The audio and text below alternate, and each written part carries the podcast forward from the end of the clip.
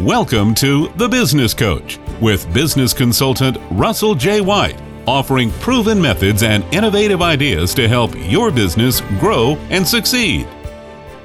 So, Business Coach, we talk about technology for small businesses, but there are reasons that technology could fail you. Absolutely. Last week we talked about finding tech solutions for small businesses, but today let's talk about the three reasons those projects usually fail in a small business and let's learn how to avoid those mistakes. Uh, what's reason number one? A company culture averse to change. Mm. The biggest obstacle, especially to tech solutions in small businesses, is the resistance to change. For example, the COVID lockdown taught us remote employees can be workable solution for every small business, but not all businesses are comfortable with a, such a dramatic shift to having employees literally in a different city.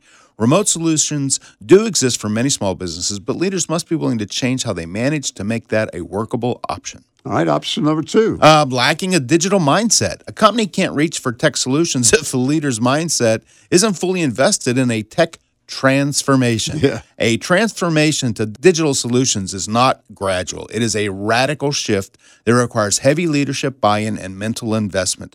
Change is always a challenge for everyone in an organization, but leadership must fully embrace tech solutions or no one's going to be on board. Obstacle number three? Um, lack of customer incorporation. Customers can be very willing to adopt technology as long as they see the benefit. Want shorter lines at airline ticket counters? Teach passengers how to check themselves in at the kiosk. Restaurants have taught customers to order food online. If you want to make sure your customers are willing to see the benefits when they go for those tech solutions, make sure you incorporate their experience to be better.